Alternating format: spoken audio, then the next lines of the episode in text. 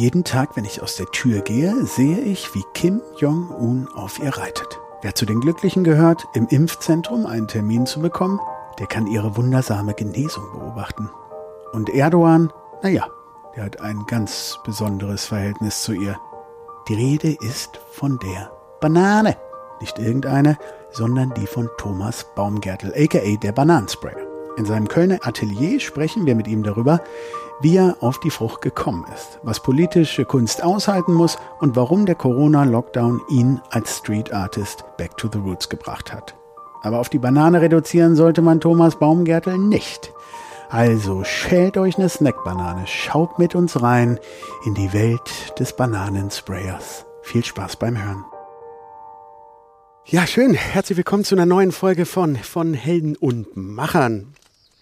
Wir sind diesmal geweht worden mit unserem Ballönchen nach Delbrück. Köln, Delbrück. Es ist noch Köln, ja. Wen ihr da hört, liebe ZuschauerInnen, ist Thomas Baumgärtel. Den haben wir ja eben im Intro schon ein bisschen vorgestellt. Ja, Thomas, schön, dass wir hier sein dürfen in Köln-Delbrück. Bei dir in deinem riesig wunderschönen Atelier in dem Garten mit Efeu und Oleander. Schön, danke. Ja. Dass du dir Hallo Zeit genommen zusammen, ja. Wir sitzen hier im Baumgärtel tatsächlich. Im Baumgärtel? Vor, vor dem Atelier im Baumgärtel. Das habe ich immer gehabt vor den Ateliers, so einen kleinen Garten, dass man irgendwie doch ein bisschen Grün hat und auch mal zwischen dem Arbeiten mal äh, ein bisschen entspannen kann. Und das ist hier Südseite und Industrieareal, das ja. ist immer eine schöne Kombination. Ja, das ist hier so ein altes Industriegebiet. Was war das hier mal? Das war das sogenannte Walterwerk. Äh, das, äh, die haben Brandschutz gemacht, Feuerlöscher produziert. Also ich kenne noch so die, diesen alten Spritzraum hier auf dem Gelände, den haben sie dann leider abgerissen wo ich dem Unternehmer eigentlich gesagt habe, den will ich eigentlich als Museum erhalten und haben. Mhm. Da, da, wurden diese ganzen roten Feuerlöscher äh, wirklich professionell lackiert und das muss ja riesig gewesen sein, diese Halle so dafür. Absaugung. Das war gar nicht so ein großer Raum. Die, das ging mir darum, dass das so richtig professionell, das war halt so, so, die Sachen, die da drin waren, die waren alle knallrot und wunderschön, äh, hatten so eine Patina und dann floss das Wasser wirklich von den Wänden, damit man die, äh, den Staub bindet. Ne? Ah, okay. Und man stand dann auf dem Lattenrost, da, das war eine riesen Absaugung. Ne? Mhm. Also so einen Raum, den hätte ich, ich habe den mal kurze Zeit genutzt, benutzt, weil da meine Absaugung hier noch nicht äh, installiert war im Atelier ganz am Anfang. Und, ja, staubfrei ähm, lackieren, echt, ja, das ist ein Träumchen. Das was, ja, genau. passt ja dann irgendwie auch hier zu deinem Werk, was du hier tust, denn du bist ja eigentlich unter dem anderen Namen viel bekannter, unter dem Namen Bananensprayer. Ist das eigentlich okay, wenn man dich so nennt? Ich meine, deine Website ja. ist ja selber so ja. angelegt. Ne? Man darf mich nur nicht äh, reduzieren, als würde ich mhm. nur Bananen machen. Das denken mhm. dann immer viele. Oder ja. was, was ich auch oft erlebt habe, dass dann, äh, wie wenn ich mal so auf irgendeiner Ausstellung jemanden getroffen habe oder auch mal einen Vortrag gehalten habe, äh, dass dann jemand zu mir kam und meinte, ja, äh, Sie sind ja wirklich ein echter Künstler. Ich dachte immer, Sie würden mhm. nur so ähm, Bananen an Häuserwände sprühen. Äh, ich kannte bisher nur dieses eine mhm. Projekt von Ihnen, ne? aber Sie ja. haben ja wirklich viel gemacht. Ne? Ja, Und, kann ich mir vorstellen. das man, ist dann mhm. das, wo man sagt, ja Gott sei Dank haben Sie dann mal genauer hingeguckt oder, oder konnte ich Ihnen mal mehr zeigen als nur dieses Bild von dem Bananensprayer, der dann nur das macht, das ganze mhm. Leben lang. Da Was hast doch, du denn? Ja. ja. Kommen wir gleich nochmal drauf, weil ich das ganz spannend ja. finde. Ähm, was hast du denn ähm, als, was machst du gerade aktuell? Was hast du gemacht, bevor wir hingekommen sind? Was ist dein aktuellstes Ding, was du gerade machst? Oh, ich war gestern in, in ne, gestern war der Feiertag, dann den Tag davor in Münster, Dortmund, morgens in Dortmund, äh, eine Impfbanane gesprüht bei Phoenix West nennt sich das. Und das lustigerweise, mhm. ähm, dieses Areal kenne ich sehr gut. Da standen mal zwei Hochöfen. Einen davon haben sie nach China verkauft oder Japan, ich glaube China wirklich. Und ähm, ja, den anderen wollte ich mal eine große Skulptur so auf, auf 165 Meter Höhe, ähm, eine 30 Meter lange aus 80 äh, Stahlplatten installierte gelesen, ja. Banane dann so, um das ganze Ruhrgebiet eben auszuzeichnen. Das war damals, als wir 2010 äh, diese Kulturhauptstadtbewerbung gegen das Ruhrgebiet verloren haben. Mhm. Und äh, da fiel mir mal auf, so dass ich überall in der Welt bisher so Bananen gesprüht habe. Äh, nur nicht in meiner eigenen Heimat. Ja. Und ich komme eigentlich, bin am Rande des Ruhrgebiets groß geworden und habe dann gesagt, mein Gott, äh, dann nutzt das doch mal, wenn Köln jetzt schon hier verloren hat, den Schwerpunkt, Blickpunkt mhm. auf das Ruhrgebiet mehr zu äh, legen ja. und habe dann mir zwei, drei Jahre Zeit genommen und wirklich erstmal abgeklappert, was ist denn nun Ruhrgebiet? Das ist ja auch nicht so klar äh, mhm. umgrenzt gewesen. Ne? Also eigentlich die Definition da, wo Bergbau ist, äh, Ne, darunter, das ist Ruhrgebiet und mhm. ich komme aus Rheinberg. Das Rheinberg, ne? ist mhm. eine Stadt, da ist eben auch Bergbau darunter. Ja. Also irgendwie. Ähm ja. Aber lass uns noch mal kurz das mhm. abkaspern, weil nicht alle wissen, ich habe eben schon im Vorgespräch gesagt, du musst es wahrscheinlich schon tausendmal erzählen oder mehr als tausendmal, aber wie du dazu gekommen bist, überhaupt Künstler zu werden. Du bist in Rheinberg geboren und dein Vater, hast du eben gesagt, wollte eigentlich, dass du Arzt wirst. Und wie kam das dann, dass du da dein hm. Ja, das ist ja eher eine Berufung als ein Beruf oder nee, Leidenschaft. ich fühlte mich da selber nicht berufen. Mein Vater fühlte sich berufen, dass er nee, ich meine zur Kunst, zur Kunst. ja, ja, ja, ja, zur Kunst eben. Ne? Und ähm, ich habe damals dann, ja, ich war eigentlich froh, weil so nach dem Abitur war mir auch nicht so ganz klar, was man also wie gesagt, da kam von Elternseite dieser Wunsch, äh, mach doch Medizin. Mein Vater hätte das auch gern gemacht. Nach dem Krieg war das mhm. damals irgendwie zu schwierig, zu teuer, er musste noch seine fünf Brüder da durchziehen und mhm. alles. Das war dann, glaube ich, äh, hat dann an den Finanzen eher gescheitert und heute sagte er, äh, das Geld ist da, der Durchschnitt ist da, wo, äh, dann soll der Sohn das machen jetzt. Ne? Und äh, ich dachte ja, okay, warum nicht? Und, und habe dann auch ein Semester mal Chemie studiert davor, weil mhm. als ich wartete auf meinen Aber du hattest Kunst-LK schon und so? Ja, ich habe Kunst äh, gerne gemacht, aber jetzt auch nicht, dass ich jetzt sagte, ich bin da typisch, dass ich jetzt so von fünf Jahren hat man ein unglaubliches zeichnerisches ja, ja, ja. Talent entdeckt oder so. Ich habe das dann wirklich so im Laufe des Studiums dann ganz viel gezeichnet und man kann das einfach lernen, zeichnen zum Beispiel. Da muss man nur mal ein paar Jahre richtig Ja, Moment, machen. aber sorry, dass ich unterbreche. Ja. Das Studium, sich dann dazu zu unterscheiden, wir waren ja eben noch bei Arzt, hast du dann ja. gesagt, weil es gibt ja diese Geschichte mhm. ähm, im Zivildienst.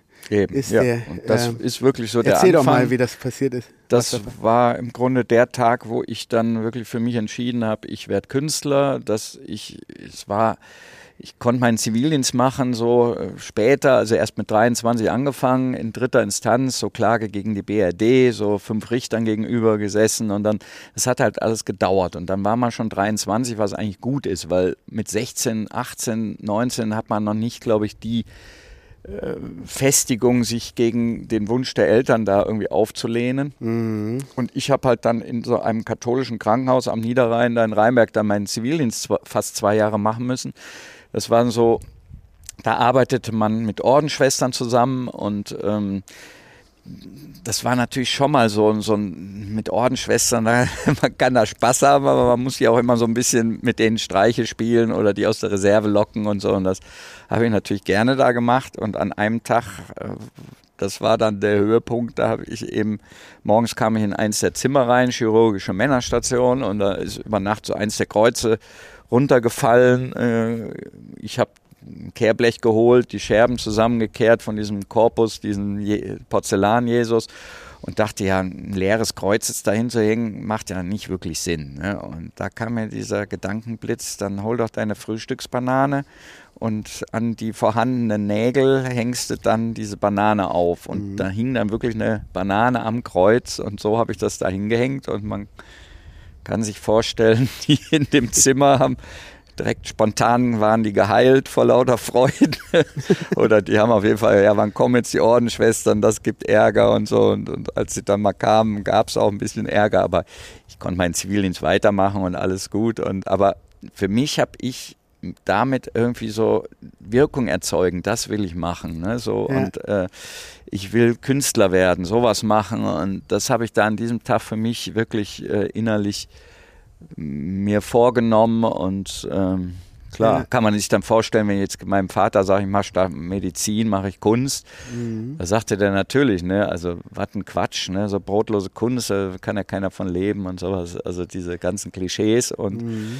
deshalb habe ich gar nicht gesagt, dass ich mich für Kunst auch bewerbe, sondern ich habe damals das zweitinteressanteste war eben die Psychologie. Das Mhm. auf Diplom, das ist noch sowas okay, das ist noch halbwegs was Vernünftiges und so habe ich das meinem Vater dann verkauft. Ich äh, bewerbe mich für.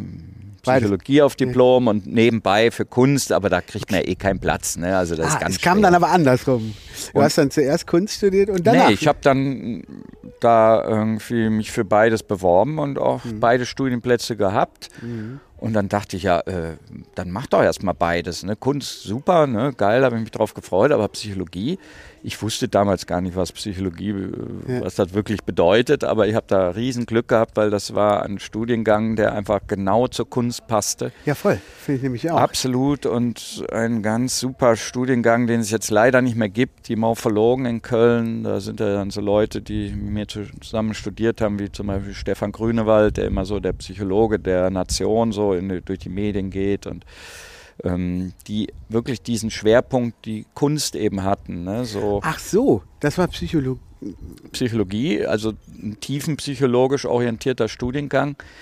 Äh, muss man sich so vorstellen, Sigmund Freud hat immer so anhand des Traums zum Ja. Beispiel gesagt, kann man gut das seelische Funkt äh, Funktionieren erklären. Und die Morphologen in Köln haben gesagt, nee, äh, anhand der Kunst oder der Bildbetrachtung kann man das noch viel besser. Und deshalb haben die eben, wir haben da über zwölf Jahre, habe ich da Selbstversuche mit der Kunst gemacht, mit Bildern, Bildbeschreibung, alles Mögliche. Ne? Also das heißt, dass man sozusagen, du malst jetzt mal was und ich sag dir, wer du bist, sozusagen. Oder wie war Das ist ich Diagnostik. Ja. Diagnostik war auch ein wichtiges Fach. Zum Beispiel legt man jemandem äh, irgendwelche Farbkleckse vor, die kennt man von Andy Warhol, weil er die auch mal groß gemalt hat, diesen Rorschach-Test. Mhm. Den habe ich zum Beispiel auch auswerten gelernt, diese gespiegelten Mhm. Kleckse. Ne?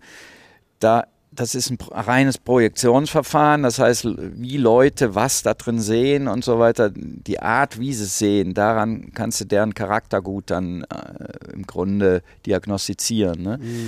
Und die Banane. ich, ja, sorry, genau, weil ja, deswegen hänge klar. ich die ganze Zeit daran fest und habe auch äh, hänge auch noch immer an dem Kreuz, weil ähm, im Prinzip ja du zum ersten Mal gesehen hast, wie Konzeptkunst sozusagen funktioniert, ja? Also wie Mhm. Ja, klar, äh, durch die den Idee- Kontext, Ja. durch eine Perspektive, was auf einmal was dann passiert. Ja. Gerade auch psychologisch bei den Menschen, deswegen ist es Ja. Ja. Und die Banane ist ja eigentlich äh, für mich, so wie ich die äh, über 35 Jahre jetzt ähm, eingesetzt habe, im Grunde das Gleiche. Ne? Das ist ein psychologischer, diagnostischer Test so für die Kunstszene, für mich. Ne? Also man bietet jemandem diesen, oder sch- anfangs habe ich die ja heimlich dahin gesprüht an die Eingänge und äh, habe die Wirkung oder die Reaktion gar nicht so mitbekommen, aber heute kriege ich sie umso stärker mit, wenn ich es auch noch offiziell mache. Ne? Ich, ich Kannst du das denn nochmal er erklären, wie das dazu kam?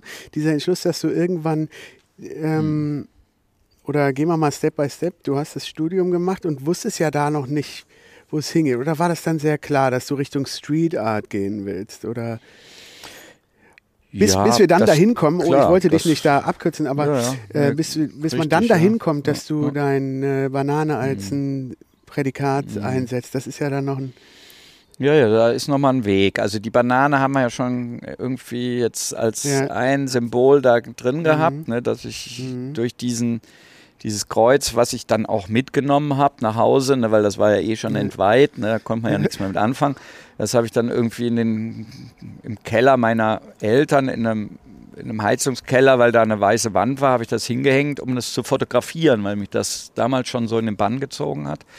Und ähm, habe es dann ein halbes Jahr quasi vergessen und, und kam da mal wieder runter in den Werk, in diesen Heizungskeller. Und da waren die Schale wirklich holzig ausgetrocknet. Wie, die, dieses Objekt habe ich heute noch. Das ist noch heute mit eines meiner wertvollsten Objekte so in Wollte meinem ich Werk. gerade sagen, boah. Und ähm, unbezahlbar. Ne?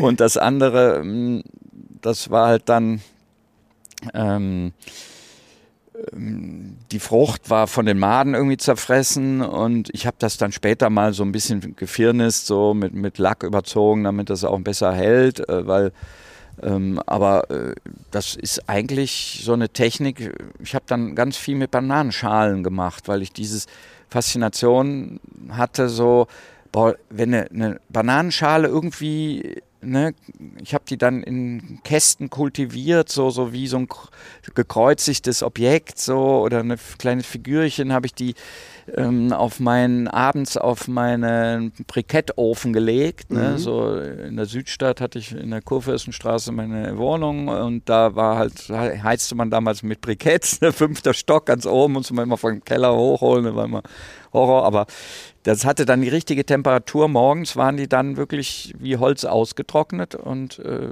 kleine mhm. Objekte. Ne? So, das war mhm. so ähm, der Anfang, die habe ich dann später auf äh, Leinwände geklebt und, und dann hatte ich schnell den Ruf weg da an den Kölner Werkschulen, an der Kunstakademie von Köln damals, diese Kunsthochschule, die äh, das ist unser Bananenkünstler mhm. hier, ne, weil ich immer so ganz viel mit diesen Bananenschalen halt gearbeitet habe und äh, zu Gleich kamen dann natürlich so die ganzen, das war Anfang der 80er Jahre, 84, 85, 86 in der Zeit, 86 habe ich dann die erste Banane gesprüht.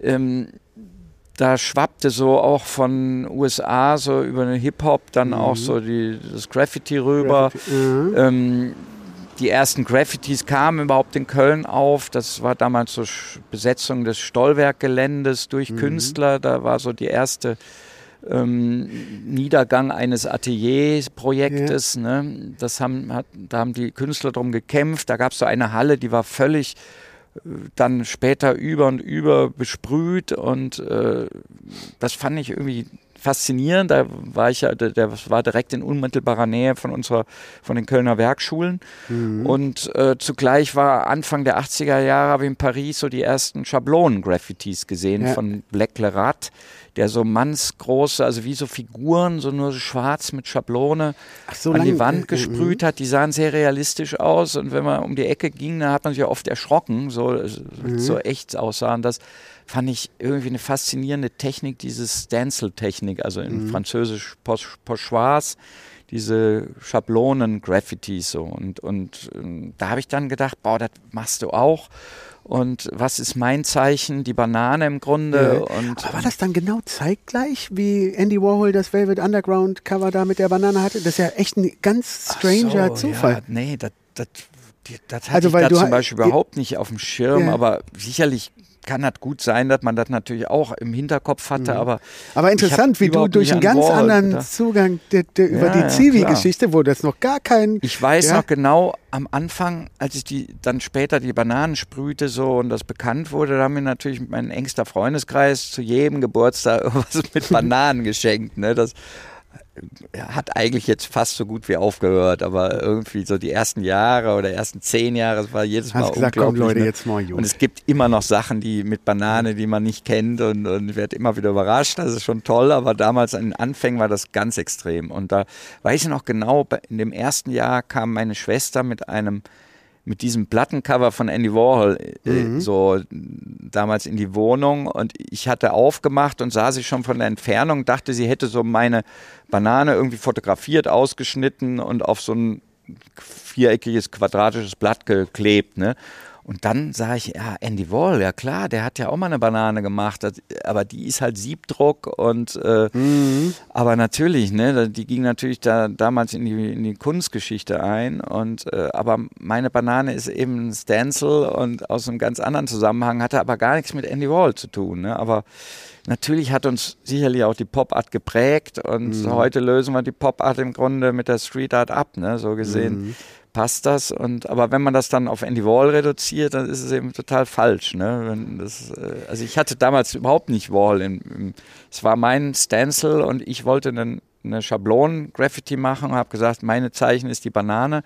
Und ähm, und, und es ist ja quasi dann wie so eine, ähm, wie, wie kam es dann zu diesem Schritt, dass du gesagt hast, okay, dein Zeichen ist die Banane und dein Zeichen ist aber jetzt auch ein Gütezeichen sozusagen. Du hast ja dann angefangen ja. irgendwann zu sagen, okay, das, was jetzt mhm. von mir Ne? prämierenswert ist, oder wie soll ich es formulieren, das kriegt mein Label. Ja. Wie, nee, wie- so war das am Anfang noch gar nicht so. Im Gegenteil, es war eher so, ähm, ich traute mich nicht in, die, in diese großen, die Götter der Galeristen so, ne, die, ne, die, also ich weiß noch, als wir zum Beispiel Paul Menz mal bei uns an, der, an den Kölner Werkschulen hatte, der dann auch so sagt, ja, wenn jemand schon als Künstler mit einer Mappe unterm Arm bei mir in die Galerie kommt, der wird direkt hochkant rausgeschmissen. Das ist nicht der Weg, wie man als Künstler einen Galeristen findet, so, ne? So von wegen Formen. Aber wie, wie man einen findet, einen Galeristen, hat er einem auch nicht erklärt. Er hat nur gesagt, was falsch war alles so, ne? Dass man bloß nicht so, wenn er schon jemanden sieht, ne, der nach Künstler aussieht und da irgendwie fragt und, und der- das wäre schon, also dann, das ist der falsche Weg. Ne? Dann hat er schon direkt verloren und so. Und dann, ähm, und so gesehen, ich hatte da auch immer so einen Respekt, so die, die Göttergaleristen und habe dann so meine Herangehensweise war halt dann mal dann irgendwie, also der macht gute Sachen, dann sprühst du da mal eine Banane, aber das habe ich ja eher in Nacht und Nebel gemacht und ich traute mich wirklich gar nicht so rein oder ich hätte mir nie getraut, so äh, in eine Galerie zu gehen und dann zu sagen, oh, ich würde gerne den Herrn Galeristen sprechen, ne? Äh, Da war ich glaube ich, viel zu schüchtern damals und nee, ging einfach nicht und habe ich nicht gemacht und ich weißt du noch, was deine erste war? das Wo die war? fragen viele. Die allererste habe ich nie dokumentiert, weil ich Aber war in Köln wahrscheinlich so, eine Galerie. Es ja. war in Köln eine, klar, ich habe das angefangen, das Projekt in Köln und ähm, habe an den ersten Abenden da mehrere gemacht und wenn ich gewusst hätte, dass mal so Mhm. ähm, durch die Decke geht, das ganze Projekt, dann, oder dass ich das so lange mache, dann wäre schon spannend zu wissen, was war die allererste. Ne? Das, äh, beziehungsweise ich weiß schon, was die allererste war, muss ich, aber man Ja? darf das Ja, darf, muss jetzt- eigentlich wir's jetzt rausschneiden. live on ne? tape? Psst. Nee, okay, wird nicht verraten. Nee, verrat man nicht. Weil das war nämlich eine, die habe ich nur so ausprobiert in, am Niederrhein, Rheinberg, da wo ich äh, oft noch äh, dann am Wochenende einfach hingefahren bin. Und äh, die habe ich dann, um die Nummer auszuprobieren, äh, diese Schablone habe ich nämlich aus einem Kalenderblatt bei meinen Eltern, ne, so, das war Folie. Ich wusste nicht, wo ich Folie herkriege, aber Folie eignet sich halt super, um da äh, was dann, äh, ist so ein bisschen stabiler und, und ähm, äh, super als, als Stencil unter, Untergrund, so als ähm, habe das geschnitten und dann wollte ich es natürlich direkt mal ausprobieren und bin dann raus und habe dann mir irgendeine Backsteinwand gesucht und das war irgendwie die Wand am Kamperhof, nannte man das damals in Rheinberg, da habe ich, glaube ich, vier Abschlussbälle gemacht, habe da meine Tanzkurse gemacht. Also Und, jetzt hast du äh, es verraten, ne? Also ja. Leute, ihr habt Nee, die die Chance, auch nicht das mehr. Original. das, ja, aber das war echt die erste, die. Haut die Backsteinwand raus. Es darf ja keiner wissen, weil das war ja kein Kunstort. So gesehen war das die einzige Ausnahme, wo ich dann mal so eine Banane einfach so an, an eine Häuserwand gesprüht habe. nur. Und ähm, danach Aber halt dann hat- in Köln. Aber wann hat es denn dann jemand geschnallt? Also diese Message. Wann hat, wie kam es dann, dass, Also ich habe das ja ähnlich wie Banksy ja auch am Anfang, so fünf Jahre, glaube ich, so versucht zu verheimlichen, weil ich ja auch nicht wollte, ähm, dass jemand weiß, es hätte auch sein können, dass sie einen verklagen. Das hat Ist auch ja mal ein Galerist mir angedroht, der hat gesagt, ja, äh, ne, der hat mal mit einer Edition mit mir gemacht so äh, und, und bezahlte dann nicht. Und dann habe ich gesagt, ja, warum bezahlen Sie nicht? Ne? Und dann sagt er, ja, äh, also Sie sprühen ja auch hier einfach die Bananen hin und äh, wenn Sie dagegen was sagen, dann, dann tun wir uns alle zusammen hier als Galeristen und dann, äh, dann, Oh, ähm, dann hast du ganz viel Klagen am Hals. So da dachte ich, hä, wer ist der denn drauf? Ne? Also, Daniel Buchholz, kann man ruhig mal öffentlich sagen. Ne? Irgendwie so Boah. da, unglaublich ist. Ne? Und feiner, ähm, feiner Herr. dachte ich, ja, ne, so jemand, äh, ne, der hat auf jeden Fall keine Banane verdient. Ich weiß gar nicht, ob ich damals dann ihm die entfernt habe oder die Sprengbanane drüber gesprüht habe. Auf jeden Fall hat er keine Ja, das ist die gekriegt. Anti-Banane, die Ja, Sprengbanane. ja, klar. Ne? Auf jeden Fall hat, hat der war der auf jeden Fall bei meiner Liste weg und Mhm. durch. Also der wird nie mehr eine Banane von mir kriegen. Das war dann so ein Ding. Aber das war halt so, ne, da, also dieser Übergang. Ich fuhr dann auch irgendwann mit so einem Kübelwagen mit Bananen besprüht durch die Gegend und, Mhm. und irgendwann hat dann mal ein Journalist bei äh, irgendeine Aktion bei einer Ausstellung, die ich hatte. Und er hat dann, obwohl ich ihm gesagt habe, hier, ich will anonym bleiben, hat er dann doch meinen Namen da drunter gesetzt und dann war es eigentlich auch raus. Ne? Ach, du wurdest geoutet vom Journalist, okay. Ja, verstehe. von so einem Express-Journalisten, ja. der hat dann den Namen dazu geschrieben und meinen Kübelwagen dann abgelichtet und äh, da habe ich mich erst geärgert und dann dachte ich, aber du kannst es eh nicht mehr halten. Das mhm. wissen so viele im Freundeskreis und das weiß dann auch in Köln, das ist ein Dorf, ne? da kennt jeder jeden. Also ich weiß auch nicht, wie man leben kann. Wie jetzt Banksy, das, also da muss man sich ja wirklich in einer Höhle vergraben und, und kann ja. gar nichts mehr machen oder so. Also ich verstehe es nicht. Ne? Ich will am Leben teilhaben und mich austauschen mit Leuten und alles und, und bin auch jetzt wieder ganz viel auf, auf Touren und habe jetzt in den letzten zwei, drei Monaten, glaube ich, 40 Städte wieder mit der Impfbanane so Street Art gemacht. Mhm. Also das ist auch immer ein Austausch mit den Menschen und, und das ist mir total wichtig. Ne? Also ich könnte jetzt nicht nur so in Nacht und Nebel das machen. Also äh, finde ich auch geil und ist auch super und habe ich jetzt auch zur Pandemiezeit mal wieder gemacht, weil ich meine, äh, das hätte man sich früher gewünscht, dass, dass die Stadt so leer ist einfach. Ne? Ja, ja, Wirklich kann, kein ja. Mensch mehr auf der Straße. Das hatte man sonst immer nur, ganz, wenn man morgens äh, um 5 Uhr aufstand, sonntags morgens. Mhm. Ne? Und, aber da zu Pandemiezeiten. Ja, fantastische Street Art Zeiten gerade, ja, stimmt. Ja, absolut. Ne? Und wie kam das? Sorry, dass ich da immer wieder so drauf rumreite, aber mich interessiert mhm. dieser Punkt. Hat dann irgendjemand mal geschnallt, so, hey, kannst du mir die mal auf Leinwand sprühen? Ich gebe ja, dir Kohle dafür. Absolut. Ich, also, weißt ich du, weiß ich das noch genau. Ja, ja, genau. Das war wirklich so, das, das, so das äh, lustiges Ding, weil das war, da lebte ich in einer siebener WG im belgischen Viertel. Hm. Und ich weiß noch genau, da kriegte ich das einen war Anruf. aber vor der Halligalli-Zeit im belgischen Viertel noch, ne? Ja. Nee, das war die Halligalli-Zeit ja, da. Ne? absolut. Äh, da haben wir auf jeden Fall fünf Jahre habe ich da in dieser Siebener WG und äh, jeden Abend nur Party gemacht. Wo? Welche Straße? Genterstraße. Ah ja. ja, ja. Mhm. Schönes Haus irgendwie. Und mit drei Dachterrassen ganz mhm. oben und super. Hm. Da weiß ich noch genau, ich kriegte einen Anruf und damals kriegte jeder alles mit da in der WG. Das war so offen, ne? selbst wenn man irgendwie unsere Jüngste, wenn die nach Hause kam, auf Toilette ging, die ließ die Tür offen, damit man irgendwie, damit sie schon mal mit sich austauschen könnte und quatschen. Und wir haben mal gesagt, Melli, mach doch die Tür zu. Ne?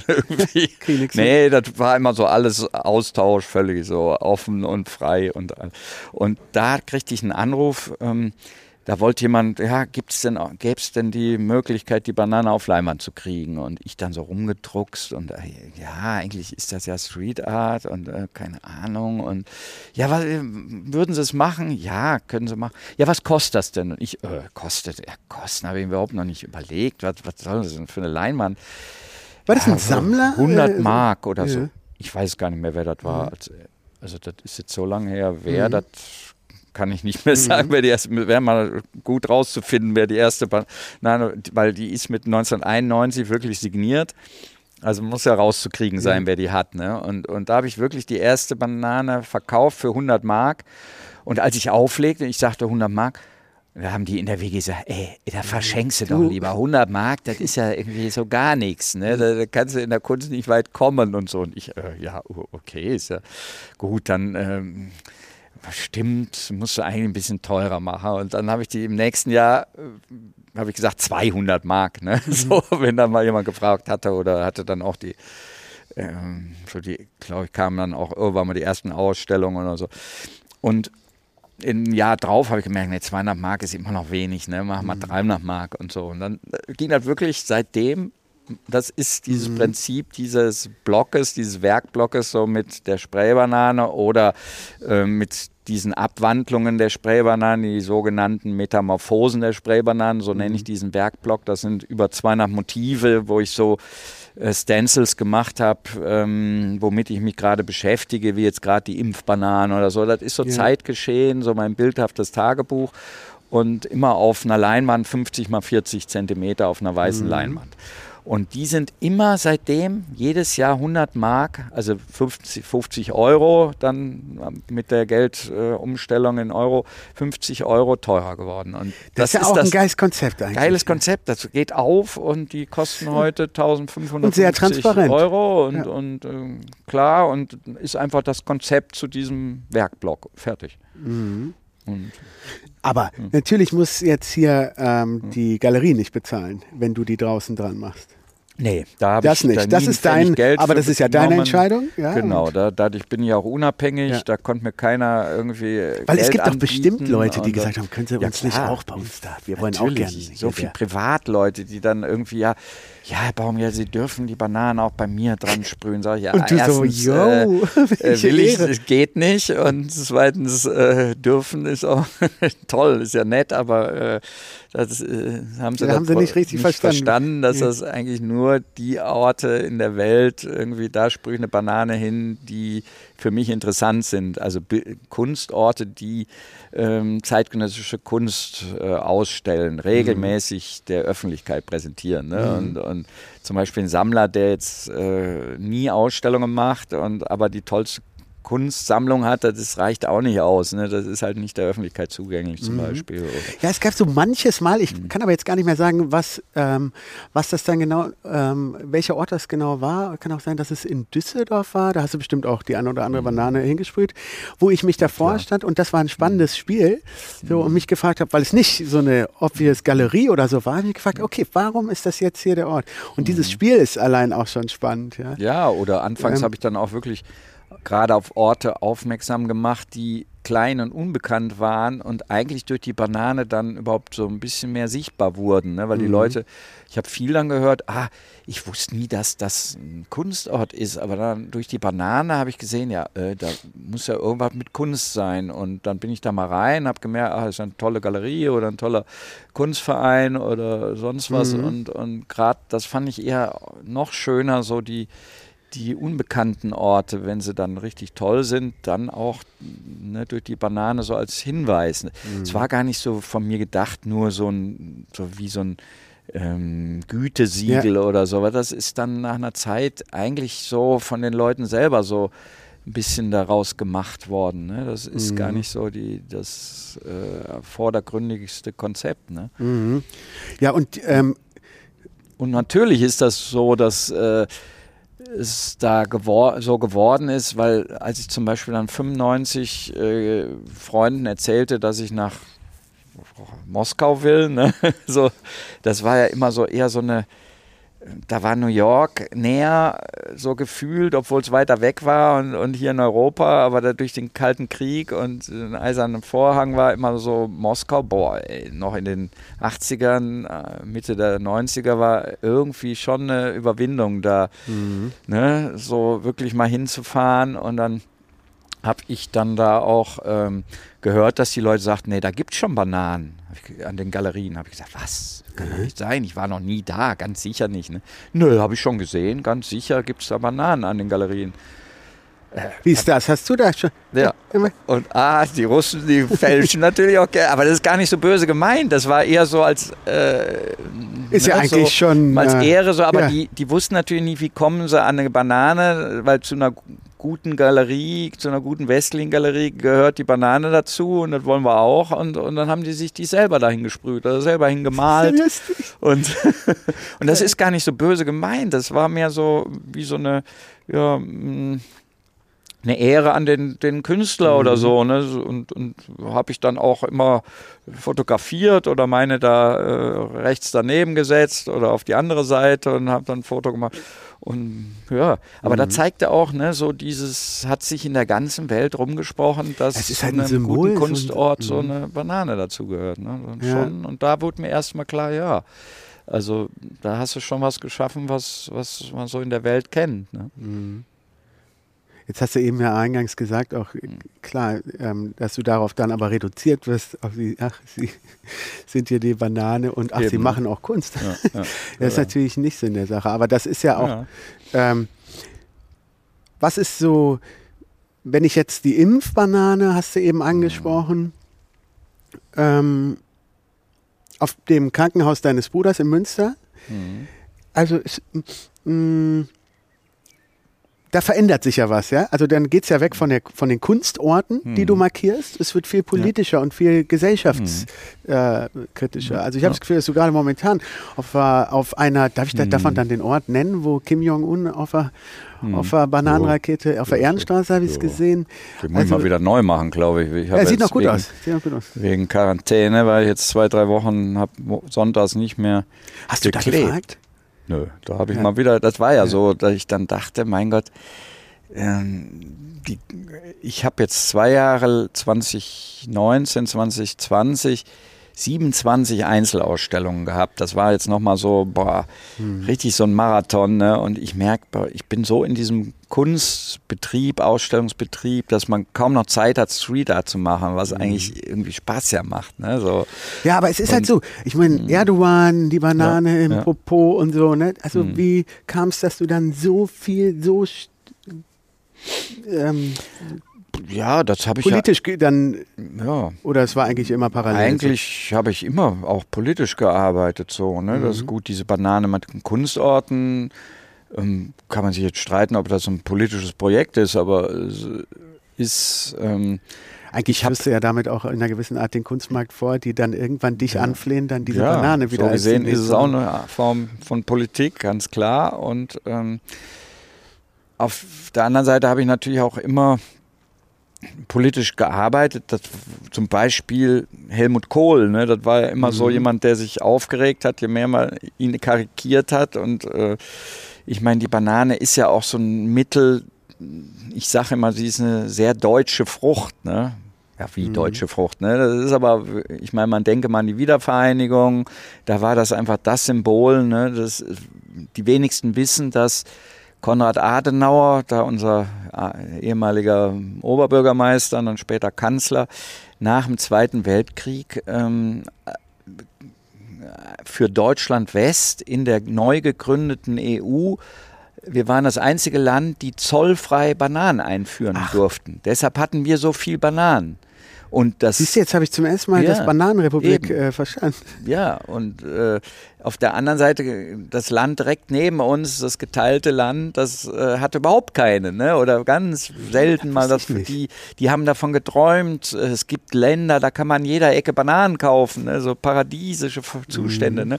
Und durch diese Wiedervereinigung dann, die erste friedliche Revolution, so in der, wirklich, ne, haben die Deutschen hingekriegt. Das ist ja auch irgendwie was, was äh, ne, kann man mit hausieren gehen, finde ich, mhm. so friedlich eine Revolution hinzubekommen. Ne. Ähm, da war, jeder kennt diese Bilder, ne, dass einfach dann äh, aus purer Freude man gesagt hat, ja, boah, wir geben den Leuten in der DDR Bananen, ne? So, das war ja gar mhm. nicht böse gemeint. Die haben es dann auch manchmal in den falschen Hals gekriegt oder so, auch vielleicht auch so durch so Titanic-Covern, ne? so mhm. Zonengabi im Glück oder sowas. Und äh, aber das Bild dieses, dieser Banane ist eigentlich das Symbol der Wiedervereinigung auch. Ne? Und wir hatten Aber auch, auch für dich ja ein Bild der Demokratie sozusagen. Dann, ne? Ja, und also eines friedlichen, demokratischen Kampfes. Ne? Und das sage ich auch immer, dass wir in Deutschland unsere eigene Graffiti-Bewegung, Sprühbewegung, alles sowas haben, mhm. die eben aus diesem Freiheitskampf heraus. Ja, aber wie fühlt sich das an, wenn ich so persönlich da mal fragen darf, ja. wenn nach dieser Erdogan-Geschichte du mhm. plötzlich Polizeischutz haben musst und in deiner Freiheit dann auf einmal so eingeschränkt bist?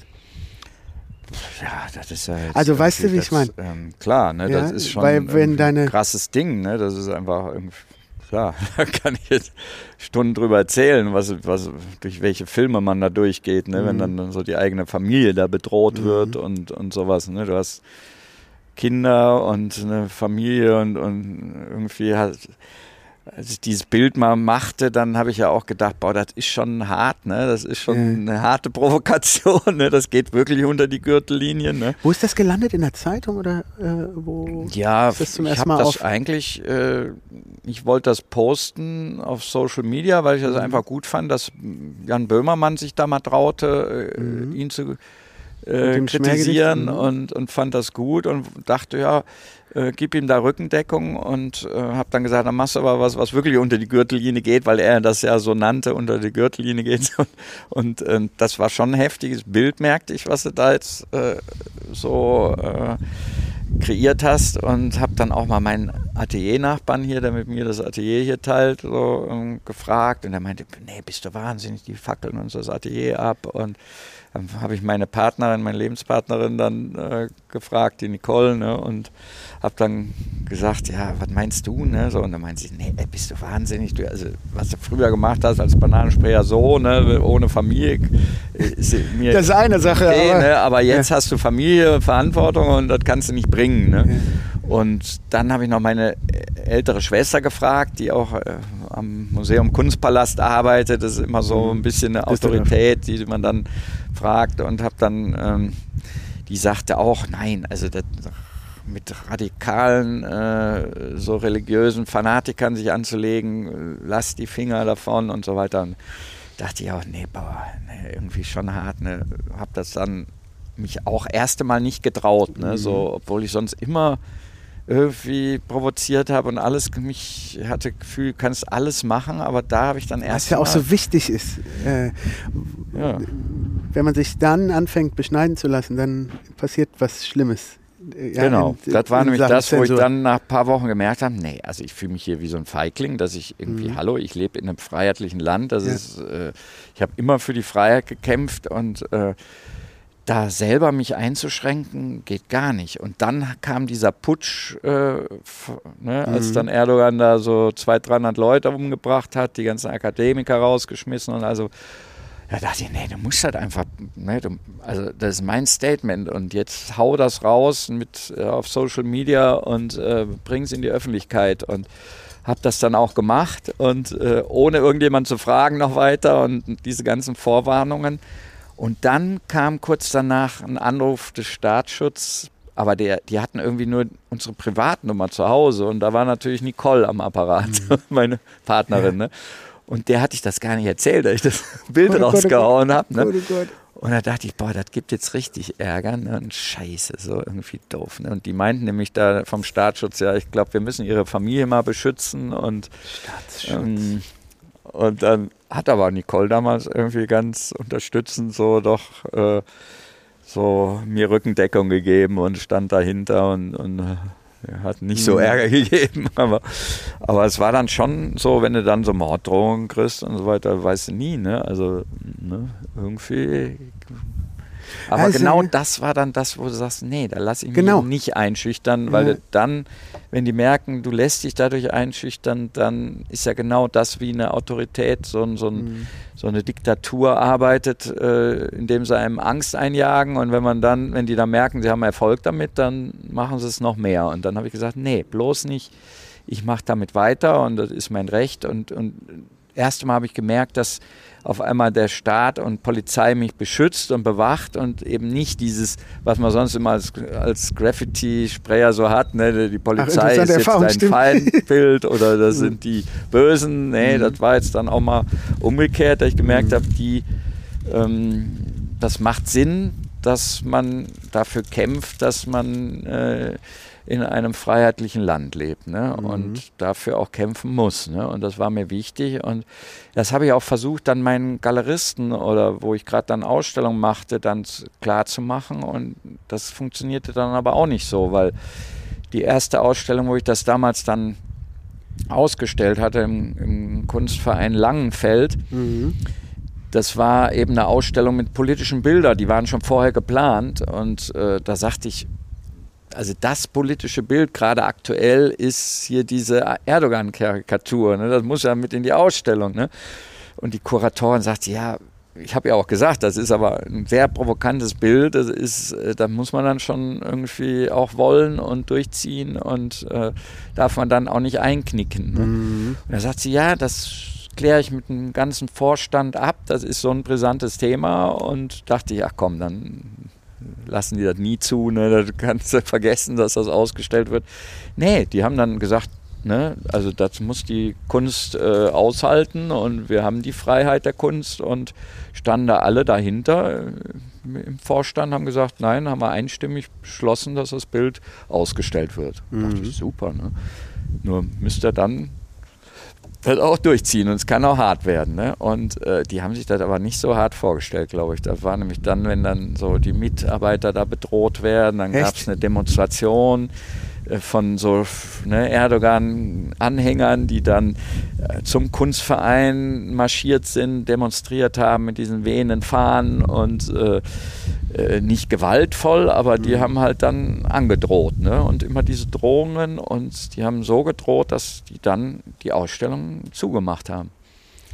Und da habe ich gesagt, nee, das ist das falsche Zeichen. Ne? Da muss man mhm. schon weitermachen. Und das war später auch nochmal, als ich das Bild auch in, auf der Messe in Karlsruhe hängen hatte, hat ein Galerist das dann auch so ähnlich gemacht, dass da so ein Erdogan Anhänger als Journalist da ankam und ihn bedroht hat und dann hat er das Bild abgehängt von der Messe und äh, habe ich dann dem Galeristen gesagt, nee, das war jetzt echt eine Nummer zu heftig. Habe mich von dem Galeristen getrennt, mhm. klares Zeichen gegeben und gesagt, nee, das kann man echt nicht bringen. Ne? Ich habe dir das vorher gesagt, du musst da durchziehen und das äh, geht so nicht. Ne? Mhm. Aber natürlich, man kann das auch irgendwo verstehen, dass man Angst kriegt oder so, aber ich habe vorher gesagt den Leuten, ihr müsst das dann, wenn es schon ausstellt, dann auch durchziehen. Und das ist meine Devise mittlerweile auch, ne, dass man sich da nicht einschüchtern lassen darf. Und äh, gut, das ist jetzt natürlich nochmal was anderes unter, ähm, wenn es so, ich glaube, Türken und, und ähm, Muslime, wenn es dann um, um Mohammed-Karikaturen, da haben wir ja mitgekriegt mittlerweile, mhm. ne? so, dass das auch anders damit umgegangen wird. Ne? Das finde ich schon heftig, aber umso mehr müssen wir da alle darauf achten, dass wir da nicht von ne, so religiösen Fanatikern dann regiert werden. Ne? Und, mhm. und ich habe auch selber jetzt, was Diktaturen angeht, äh, habe ich so die letzten Jahre, Jahr, letzte Jahrzehnt viele Ausstellungen gemacht in der Richtung, dass ich das auch sehr kritisiere mit China, dass die uns dermaßen überrollen als Diktatur, die Presse gleichgeschaltet haben, Künstler wegsperren.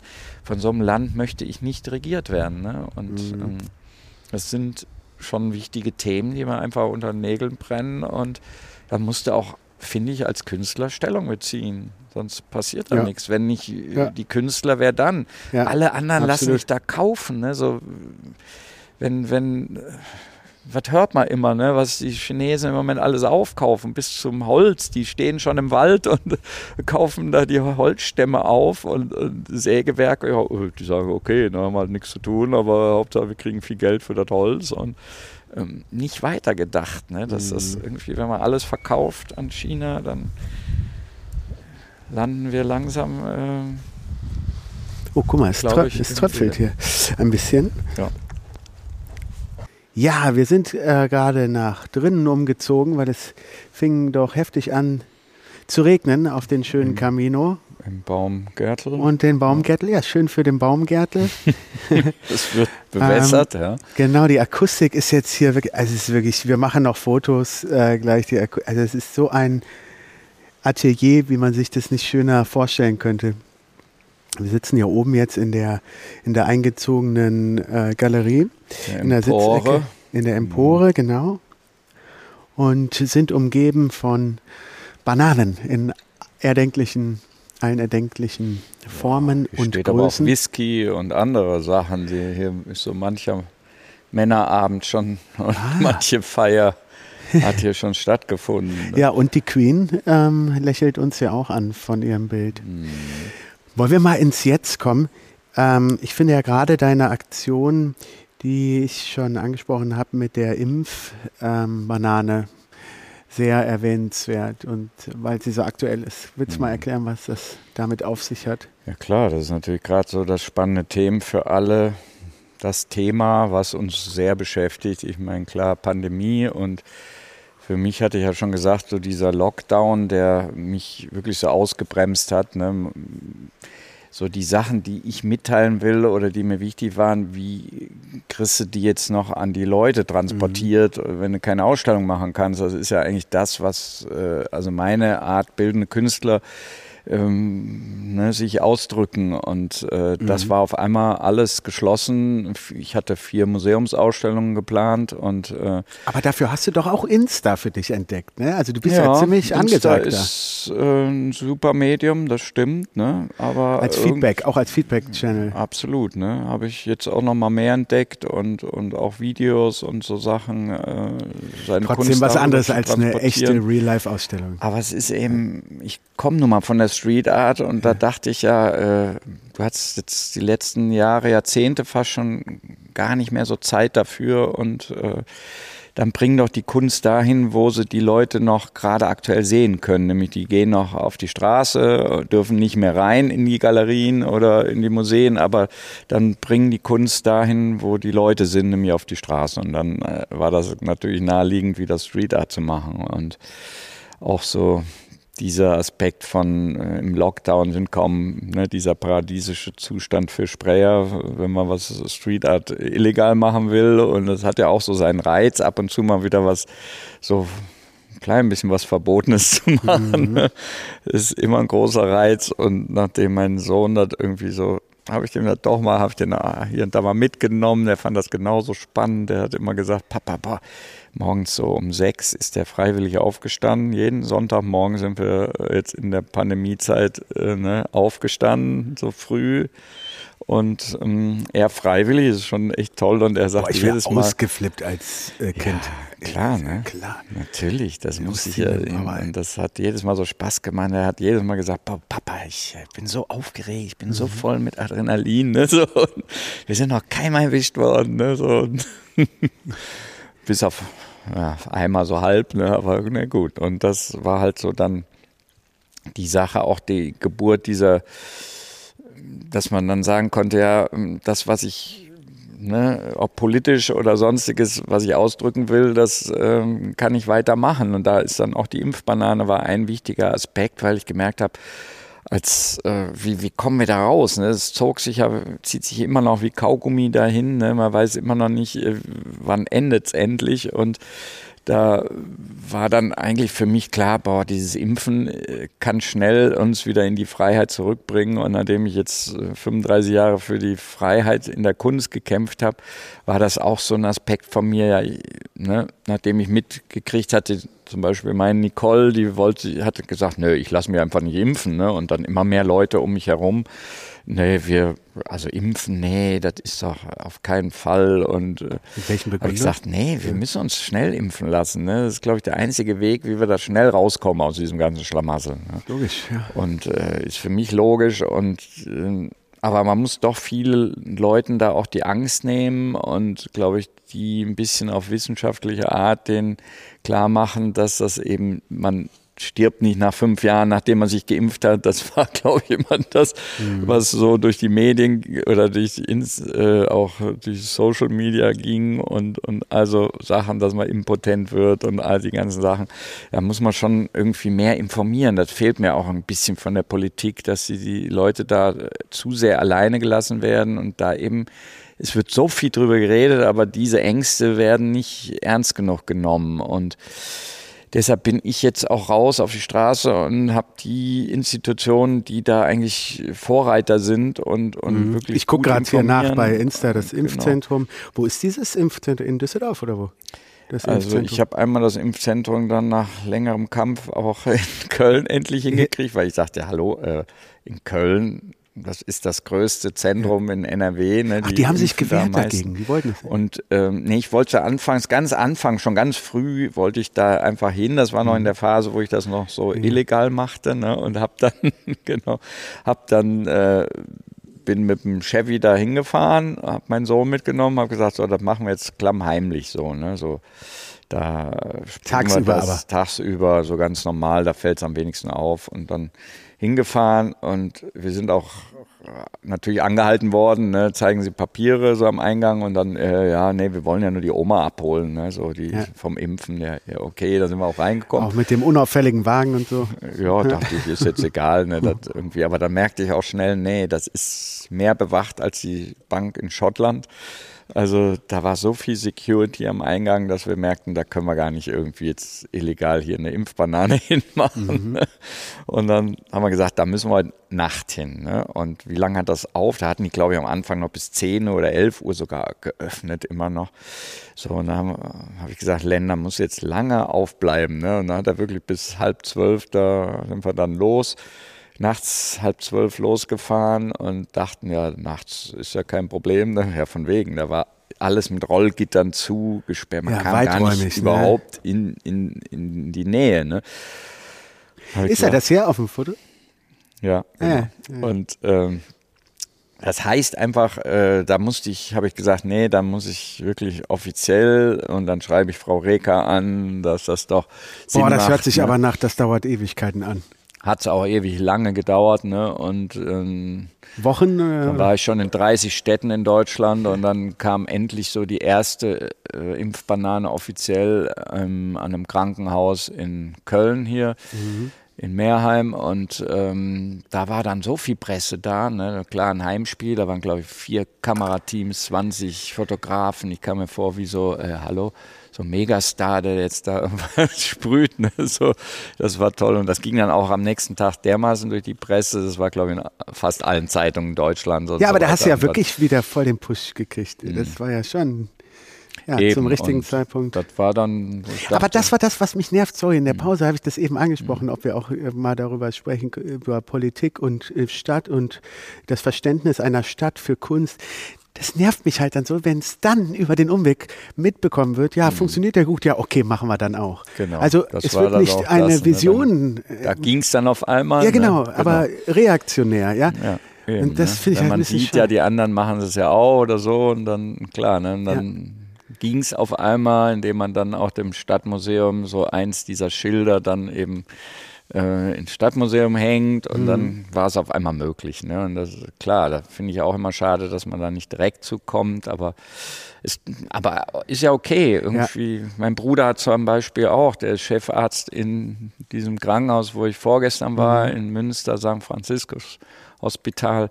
Und dem hatte ich auch am Anfang gesagt, ich fahre jetzt irgendwie nächste Woche nach Münster und da musst du doch auch dabei sein. Ne? Euer Krankenhaus hat auch so eine gute Impfquote und äh, da würde ich doch auch die Impfbanane unterbringen. Ne? Und du hast doch da als Chefarzt sicherlich einen guten Draht dann dahin.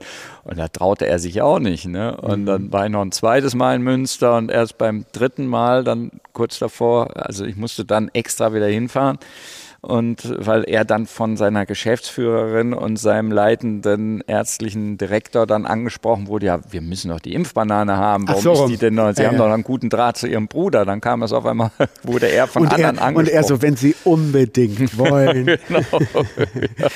ja, ja, dann auf einmal. Ne? Und dann, ja, aber Hauptsache, das geht dann und mhm. bei manchen dauert es halt ein bisschen länger. Ja.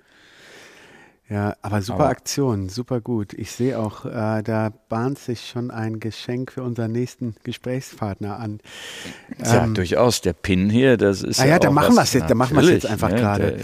Die Staffelstabübergabe. Da steht aber dann auch drauf, weshalb ich dieses, das mache, dass das auch ein großes ja. Dankeschön Beschreib ist. Beschreib mal, was wir hier sehen. Leute. Wir haben in einer, ähm, so ein Pin eingepackt, wunderschön in ja. einer Plastikfolie, ähm, eingerahmt, die Impfbanane von den von den gesunden Bananen ja. im Grunde und äh, aber im Prinzip wird die halt Impfbanane, das ist ja hm. eine Banane, die auch wieder gesund wird, wenn ich das richtig verstehe. Ne? Durch wird, das Impfen ja. halt, da wo ja. geimpft wird, mhm. da wird sie wieder zu der mhm. Kunstbanane, zu der gesunden gelben mhm. Banane und der Rest ist halt so krank. Äh, fast schon lila, braun, also mit mhm. diesen richtig dunkelrot, krank und. Äh, das haben wir einen interessanten Ausflug in neue Farbwelten gemacht. Absolut, ne? Und ja. ähm, dann natürlich auch, was man hier nicht so sieht, dann so diese, diese Spike-Proteine, die hängen mhm. ja dann da dran an, dem, an der Banane, die sind dann so grünlich, das sieht man jetzt bei den kleinen Pin sehr schlecht, aber das ist dann auch nochmal die dritte Schablone, die ich dann immer beim Sprühen, dass diese mh, eigentlichen Viren dann da so mhm. ganz giftig grün dann da halt auch noch dran haften. Und sie wird halt jetzt durchs Impfen wieder zur gesunden Banane und dass wir dann auch die Freiheit haben, wieder die Kunst angucken zu können, genießen zu können. Und ja, und auch, ja, und auch in echt. Ne? Ja, Guck mal, ja. das ist für dich. Oh, das ist jetzt hier was, was ein toller Beutel genau. und Schlienitz The New Black. Ah, ja, das ist, ja, das ist von, euer. Genau, das ist von Marius Franke, ja. von unserem letzten Interviewpartner. Schöne Lean Grüße. Vom ah. Startplatz. Ah. Ja. Ähm, das ist ja. so ein Inkubator. Muss natürlich jetzt mal reingucken, was da drin Ach so, ist. da ist auch noch was drin. Ja, das ist äh, der Rucksack. Und da drin hm. ist etwas für dich. Oh, da gucke ich doch mal da ein blaues ja? Celine Startup. Ja.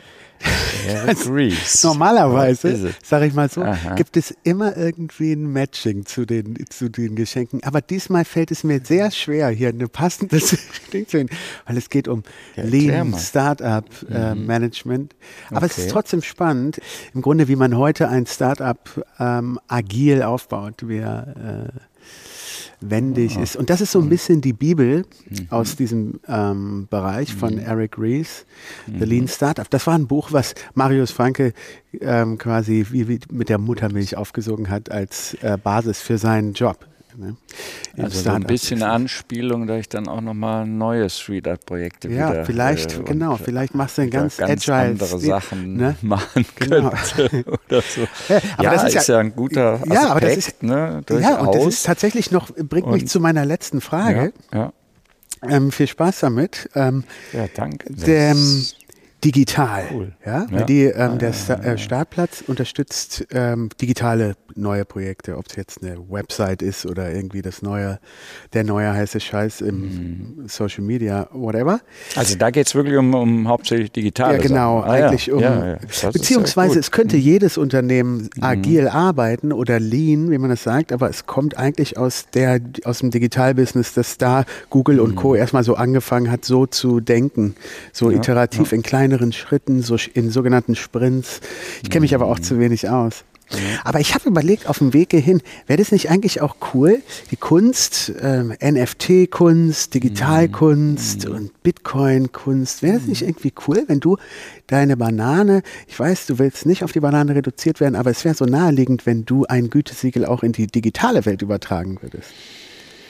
Ähm, ich müsste mal nachgucken, weil das habe ich schon längst mal ja? angeregt gehabt. Also ja. vor bestimmt 15, 20 Jahren habe ich dann gesagt, ich äh, verteile die Bananen, weil ich schaffe ja gar nicht in der ganzen Welt überall hinzukommen. Ne? Mhm. So, es gibt so viele Länder, da war ich noch nie und ich werde, also für mich jetzt in nicht überall physisch äh, wirklich jeden Ort angucken können. Mhm. Ich glaube, ich bin schon derjenige in der Welt, der vielleicht die meisten Orte angeguckt hat. So, ich mhm. habe ja 4.000, 5.000 Bananen gesprüht an Orte und habe oh, dann vielleicht 10.000 Orte mir wirklich angeguckt physisch. Aber du kannst ja nicht überall hinreisen. Da werde ich in diesem Leben, das Leben ist leider so, das heißt, endlich und ich habe nicht so viel Zeit, mir alle Orte in der Welt anzugucken. Und da habe ich dann gedacht, ja. So Ambassadore. So Ambassadors, ja. Der, ähm, ja, Botschafter. Da müssen die vorher in der genau. Schulung ähm, bei dir gehen, um, um dein Kunstverständnis mitzukriegen. Also was du für. Zum Beispiel eine Möglichkeit, mhm. ja. Und Wie man könnte, Franchise.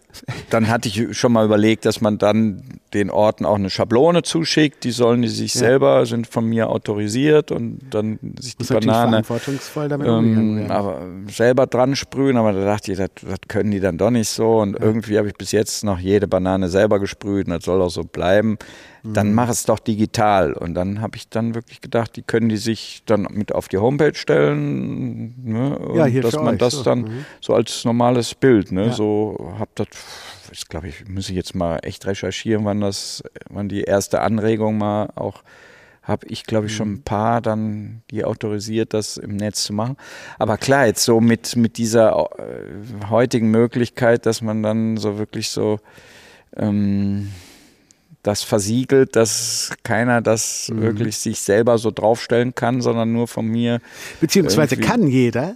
Ja. Jeder kann sich das ausdrucken und so weiter, aber es ist, der Urheber ist genau definiert und ja, genau, der Besitz. Als, äh, aber, aber irgendwie finde ich es auch schön, weil das ist mhm. ja eigentlich der maximale Widerspruch im äh, Street Art ist so verortet, wie der Name mhm. schon sagt, an einem Punkt am, im öffentlichen Raum, dass es ja eigentlich der maximale Widerspruch dann wiederum ist. Ne? Deswegen ja. finde ich es eigentlich schön, dass du, wie du so schön erzählt hast, in der Corona-Zeit dann wieder auf die Straße äh, gegangen bist. Und ich habe hier Eben, ähm, das anderes, äh, ja. Brand 1-Cover unten gesehen, wem gehört die Stadt. Mhm. Also es geht ja um eine klare Verortung. Mhm. Ne? Ja, eben. Ähm, und so, wir leben in den Städten und das ist einfach irgendwie was, was anderes. Ne? So wie wenn man auch Kunst, äh, ein Bild kann man ja, natürlich haben wir alle angefangen jetzt so ne, auf Social Media, in, auf Facebook, äh, Instagram, äh, die Sachen auch stärker nach draußen zu bringen und, und zu sagen, ja gut, wenn man jetzt nicht ausstellt, dann posten wir ein Bild und so. Aber es ist echt was anderes. Ne? Es, mhm. ist, es ist, stell dich vor ein Bild, äh, die Haptik, also Sachen, das kannst du nie irgendwie so transportieren ja. äh, übers Netz und so weiter. Hast du eigentlich die äh, Wall-Ausstellung schon gesehen? Bestimmt, ne? Bei nee. Museum nee. Wir hatten auch irgendwie, weil ich da bei den Freunden bin, im Förderverein, mhm. Hatten wir schon mal einen Termin gehabt, mhm. dass wir jetzt da rein können. Und kurz vorher war wieder absoluter Lockdown und dann haben sie es wieder abgesagt. Und, mhm. Vielleicht geht es ja, vielleicht ähm, ja ab nächste Woche wieder. Wer ja, weiß. Das geht ja gerade, ist ja heute der erste Tag, wo es unter 100 ist, der mhm. Inzidenzwert in ja. Köln. Ne? Und ja, da wird also, sich hoffentlich schon einiges tun. Ne? Ja. ja. Thomas, vielen Dank, dass wir da sein konnten. Ähm, Gerne, freut Mit dieser positiven Note gehen wir raus, würde ich sagen. Ja. Haben wir noch was Und vergessen? Möchtest du noch was unseren Hörern sagen? Lasst euch impfen. Ja, die natürlich. Also ich habe noch keinen besseren Weg jetzt entdeckt. Wenn es einen gibt, dann hm. schnell her damit, aber glaube ich nicht. Also ich glaube, da müssen wir jetzt durch und uns durchimpfen. Und ja. wenn es, je mehr es machen, desto besser ist es und desto schneller haben wir die Freiheit. Da kommen wir, glaube ich, nicht drum herum. Das ist auch nicht so gefährlich, wie jeder denkt. Und braucht ja. man nicht so eine Angst haben. Und ja, ansonsten, was kann man Hörer noch sagen in Richtung, wo geht's lang, wo geht's hin? Äh, Hast du, eine, hast du, kann, können wir ein bisschen in die Zukunft mit dir noch gucken, was du als nächstes so vorhast? Kannst du da was verraten? Ja, du fragtest ja vorhin schon, also was, was hast du denn irgendwie können wir geplant, mal ein bisschen da bin ich dann irgendwie auch so, ne, ja, was mache ich jetzt? Da habe ich mir gerade auch die Frage gestellt, ne, wo geht es bei mir lang? Ne? So, es gibt natürlich so ein paar Sachen, aber da merke ich auch, es ist, ist auch dann jedes Mal wieder was mit Banane, komischerweise. Mhm. Ne? So mein, was ich, wo ich schon lange dran arbeite, ist die Banane im Brandenburger Tor, so als großes Projekt, was ich immer noch mal realisieren möchte. Und, äh, die steht da drin, schon, so? Die so in quasi im Tor liegt. So, ah, ja. man muss die dann aus fünf Teilen bauen, weil das sind ja keine Säulen davor, sondern es sind wirklich Mauern, eine ganze Wände, die durchgehen. Man muss also so fünf Ach so, als würde Teile die quasi, bauen, als ah, würde verstehe. die da drin liegen hinter mhm. Gittern und das ist natürlich auch, die sieht dann so aus, als wäre sie hinter dem Gittern so eingesperrt und das, das, wirft natürlich auch wieder diese Frage auf, wie frei ist die Kunst überhaupt, mhm. ne? So man, man sieht eine Banane, dieses Symbol äh, für die Kunst, für die freie Kunst hinter so Wo Gitterstäben. Da, an? da muss man eigentlich, da ist der Bürgermeister Mitte zuständig. Ah, ja. Wenn der sagt, ähm, ja, Herr Baumgärtel, machen Sie, dann ähm, ist das eigentlich, kann ich das machen. Mhm. Aber der wird das nie sagen, weil das irgendwie, dieses Brandenburger Tor ist natürlich ein historischer Ort, da ist dann ganz Berlin, das ganze Land zuständig, der, das spricht der Senat. Und der mhm. Senat ähm, ja, da muss man dann ähnlich so überzeugen wie äh, Christo, der damals irgendwie auch eine Abstimmung im Bundestag hervorgebracht äh, hat, was das Tollste damals war bei dem Projekt äh, Reichstagverhüllung. Da war nämlich wirklich ähm, das zu schaffen, das erste Mal im Bundestag über so ein Projekt abgestimmt ja. wurde. Ne? Das, äh, also was Besseres kann man ja gar nicht als Künstler äh, so sich vorstellen, dass die ganzen Bundestagsabgeordneten sich Gedanken machen, ne, ja, was, was, was ist das denn überhaupt, die Kunst? Und, und es gab mhm. ja ein mhm. paar man braucht auch immer einen Gegner. Ne? So, da war zum Beispiel gerade Helmut Kohl, der gesagt hat, was soll der Schwachsinn da? Das gucke ich mir auf, auf, auch auf gar nicht erst an. Ne? Ich bin da voll dagegen. Hat und er? Ja? Der war der prominenteste Gegner neben äh, Hirsch, hieß der damals von der FDP, war der, der auch da ganz gegen gewettert hat. Und was soll das? Das ist ein Symbol für die Deutschen und da darf jemand keinen Humbug mitmachen und das Hunepepeln und da was mitmachen. Das war ja auch damals, als ich dann 98, das, äh, nachdem ich die, die Bananen ins Hauptportal des Kölner Doms Mhm. gesteckt hatte, dass dann auch die nächste Idee war ja der nächste wirkungsvollere oder wirkungsvollste Platz in Deutschland ist das Brandenburger Tor. Ne? Es hat so eine Geschichte, da, da kann man die ganze deutsche Geschichte dran vorbeilaufen äh, laufen lassen. Ne? Und äh, da habe ich dann mh, gedacht, jetzt mit Wovereit äh, hätte ich da eine bessere Chance damals, als der irgendwie dann Bürgermeister war. Und äh, Ja, oder War warte mal ab, wenn jetzt wahrscheinlich die ähm, grüne äh, Bürgermeisterin kommt. Ich glaube Ja. nicht, dass der Müller noch äh, viel länger Mhm. bleibt, dann sieht es wieder ein bisschen besser aus. vielleicht kommt es dann mal, dass die da auch ein bisschen ich- offener für Ich sind. drücke dir, Ja. wir drücken dir Ja. auf jeden Fall die Ja. Daumen und sagen nochmal vielen Dank. Da können wir dann Ähm, gerne nochmal einen eigenen Tag genau. drüber Und dann reden machen über wir's dieses mal, Projekt. Genau. Wenn, Wenn das, das dann stattfindet, dann wäre doch super. Ja. Danke, Thomas. Ja, schön. Ja, Tschüss ich und danke fürs ja, Kommen. und an euch vielen Dank fürs äh, Zuhören. Ja. Ähm, abonniert ähm, Thomas Baumgärtel auf Instagram unter dem Namen Bananenspray. Ja, ja, genau. Genau. Ja. Äh, nicht, dass er dann, nicht, dass er noch besonders viele Follower benötigt im Vergleich zu uns. Äh, ihr könnt uns auch gern abonnieren unter dem Namen von Helden und Machern und besonders auf Spotify. Das ist natürlich toll. Dann kriegt ihr automatisch die neuesten Folgen einfach bei euch äh, in euren Podcast-Player. Spotify, Apple und Co. In diesem Sinne, bis zum nächsten Mal und tschüss. Ciao. Tschüss. Ein Podcast von Designstudio Bu mit Jan Kötting und Stanislav Braslawski. Studio Boo.